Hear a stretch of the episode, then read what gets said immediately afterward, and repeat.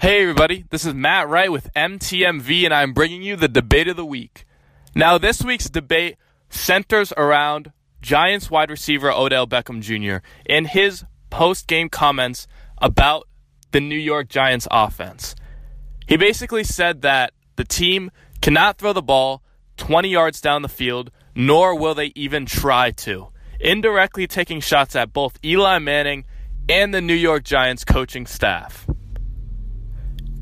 Are these comments appropriate and are they okay? I think absolutely not. If you have these problems, it's quite obvious. I don't think you have to throw your own team under the bus for it. If you have these issues, you bring it up in the team meetings. You talk to Eli, you pull him aside, you talk to the head coach. You do not go to the news outlets over something like this. If I was Eli Manning, I would honestly not even look to throw the ball to Odell.